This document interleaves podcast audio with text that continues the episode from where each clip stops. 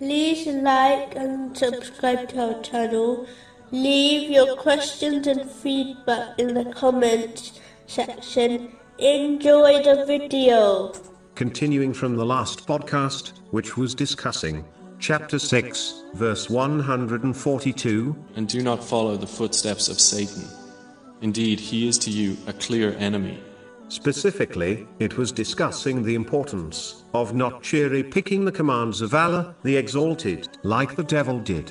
This was the habit of the past nations, and all Muslims are aware of what occurred to them. Similarly, if Muslims choose to cherry pick which of the commands of Allah, the Exalted, to obey, they too will have the mercy of Allah, the Exalted, removed from them, which will lead to utter chaos. In fact, a narration found in Sunan Ibn Majah, number 4019, warns that when Muslims break the covenant they formed with Allah, the Exalted, which includes obeying all His commands, their enemies will be empowered, and they will confiscate the belongings of the Muslims, such as their wealth and properties. In addition, this verse indicates that, the same way, one should not cherry pick which obligatory duties to follow, neither should they cherry pick which traditions of the Holy Prophet Muhammad, peace and blessings be upon him,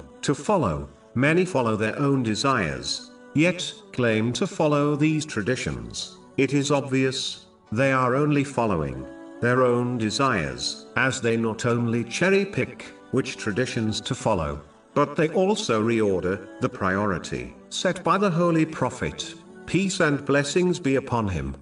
A Muslim should remember that their true enemies, namely, the outer devil, one's own inner devil, and misguided people, will never stop fighting against them, until they turn them away from the obedience of Allah, the Exalted. Therefore, a Muslim must never let their guard down, and strive against them.